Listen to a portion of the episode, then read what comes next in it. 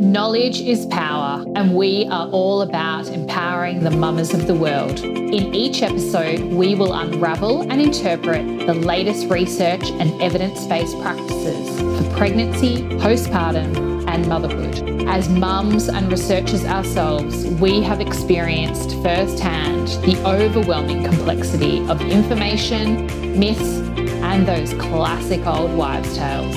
I'm Dr Renee White, and this is The Science of Motherhood. Hello and welcome to episode one hundred eleven of The Science of Motherhood. I am your host, Dr Renee White. Thank you so much for joining us today. We have a Check In Tuesday episode, which is one of our short snippet, might be a little question, which is cropping up more frequently, which is something that I'm going to talk about today. Could be about the latest research, something that I'm sharing with you about my own motherhood journey. But before I dive into today's episode, I just wanted to do a very big shout out to all of our doulas in our Fill Your Cup village. These ladies have been working so hard over the past couple of months. We have got a lot of clients at the moment, and um, there's been a lot of holidays and, um, you know, school holidays, Christmas holidays, New Year's Eve, birthdays. And I just wanted to do a really big shout out to all of the ladies in our village, which is, and I'm going to name them, Amanda, Josie, Kate, Pat, Caitlin. We've got Imran, and we've got Jackie, and oh my gosh, I'm going to forget. There's like fourteen of us, so I'm going to actually look. And we've got Georgie, we've got Samara, we've got Maz, we've got Anna, Joanne, Serena. Thank you so much for everyone who is just doing such an amazing job looking after us and their families across the states that we do, which is Tasmania, Victoria, and New South Wales. So a big thank you to all of those ladies. If you are looking to be nurtured and nourished in your postpartum after the birth of your baby, if you're a little bit worried about having to negotiate that all by yourself, or it's just you and your partner and you don't have friends and family close by, feel free to jump on to i fill your cup dot com and you can have a look at our services that we offer there. If the concept of someone doing your laundry and making some beautiful meals and holding your baby while you go have a nap or a nice long hot shower appeals to you, then we are definitely for you. So over to our website, i fill your cup dot com. your cup dot com, and you can have a look at some of our offerings there. Also, I have to remind everyone of our freebies that we've got on our website as well. So we also have our go-to quickie guide. It's it's the concept of everything that you need at your fingertips, something that's going to springboard you into your postpartum, and you're going to have information around sleep, nutrition, relationships, managing toddler relationships when they're becoming a new big little kid. All of those things jam-packed into our quickie guide. You can get that um, at our website as well. Um, and alongside that, we have our gentle cesarean checklist guide as well, which we did in collaboration with the beautiful Emma Watson, who is a midwife, birth educator, and been a supporter of many, many, many, many, many C-section mamas. So that checklist is a beautiful list to kind of have on hand so you can essentially make the C-section your own beautiful birth experience. So let's dive into today's episode, which is, it's a question that I have been asked quite regularly actually. And it's from people who may or may not understand what a doula does, but also those who are just curious to know where the scope starts and finishes when you've got a birth doula or postpartum doula and you are either engaged with a private midwife or you've got um, a midwife at the hospital. And so the question that keeps cropping up is, what is the difference between a doula and a midwife? So Obviously, here in Australia, they have very, very distinct roles within the realm of pregnancy, childbirth, and postnatal care, and they each have their own set of responsibilities and qualifications. So that's really, really important to know.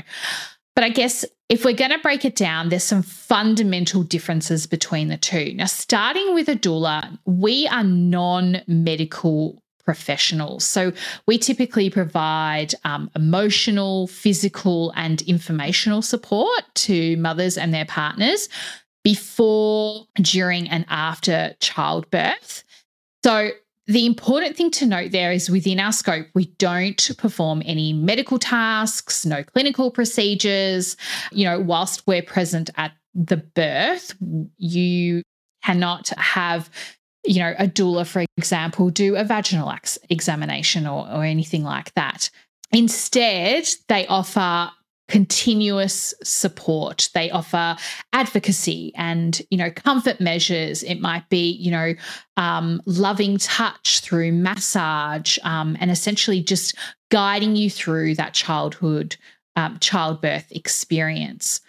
Typically, doulas will help mums create a birth plan, and this is around, again, coming back to those comfort techniques during labour. So it may involve things like breathing exercises, massage, positioning. Obviously, we are essentially your cheerleaders, so we offer encouragement and facilitate communication with healthcare professionals. But with all that said, we do not replace healthcare professionals. We don't answer to healthcare professionals in the sense that we are not going to answer questions on your behalf. We are essentially on the side with you, just guiding you through that, that process. And I think the most important thing is that we work alongside midwives, doctors, obstetricians to support your emotional and physical well-being. So in comparison, a midwife, they are a trained healthcare professional, they are registered, they provide comprehensive care for women throughout the childbirth process, including prenatal and labour and delivery support and, and obviously postnatal care for both the mother and the baby. As I said, they're qualified to provide medical assessments, they perform clinical examinations, they can order tests, you know, monitor the progress of labour, administer medications if authorised, and essentially they're more hands-on assistance with child the childbirth process. So in Australia, there are kind of, I guess, various settings for a midwife. They can include things like hospitals, birth centres, home births as well for private midwives. And they can provide primary care to, you know, low-risk pregnant women and collaborate with obviously obstetricians or other specialists in high-risk pregnancies. But essentially, you know, a lot of midwives emphasise that holistic approach to pregnancy and childbirth. They focus on the physiological and emotional needs of um, mothers. And, you know, it is all around providing that informed decision-making and active participation in the birth process. So whilst a doula and a midwife play very, very different roles, they're all both very crucial to supporting women during childbirth. Arguably, you know, the doula is probably a more consistent presence. They don't have to worry about, you know, attending to the, the next two, three, four, five mothers down the hall from you if you're in a hospital, whilst a doula is constantly with you the entire time and being that cheerleader. Midwives provide that kind of medical care. They're able to monitor things with the appropriate, you know, technological advances that they have in, in hospitals. And so whilst there is that stark kind of difference, each profession has their own scope. But in the most ideal world, everyone is working as a team. And I do hear this time and time again that, you know, a great midwife is working with a, an amazing doula in a hospital setting or at a home birth. And so it's just this beautiful, I guess, cultivation of a village just supporting that mum through that birthing process. So I hope that answers your question, the question around what is the difference. And also the other thing that I get asked is, do I need a midwife? If I have a private midwife, do I need a doula? Or if I have, if I'm birthing, you know, in a hospital, do I need a doula? The answer, and without sounding really biased, is yes. As I said, that person is with you the entire time in your room with you or at your home, and they are your champion. They are your cheerleader. They are there to provide the emotional and physical reassurance and support that you and your partner need, which I think is a really underestimated benefit of having a doula, the fact that your partner can kind of tap out for a little bit and knowing that there's another support person there with you during the birth. They can go and rest, go get a snack, go to the bathroom, whatever they need to do to recharge so they can be their best self for you and support you during this amazing, amazing experience. So yes, that is the difference between a doula and a midwife. So until next week, see you later. Bye.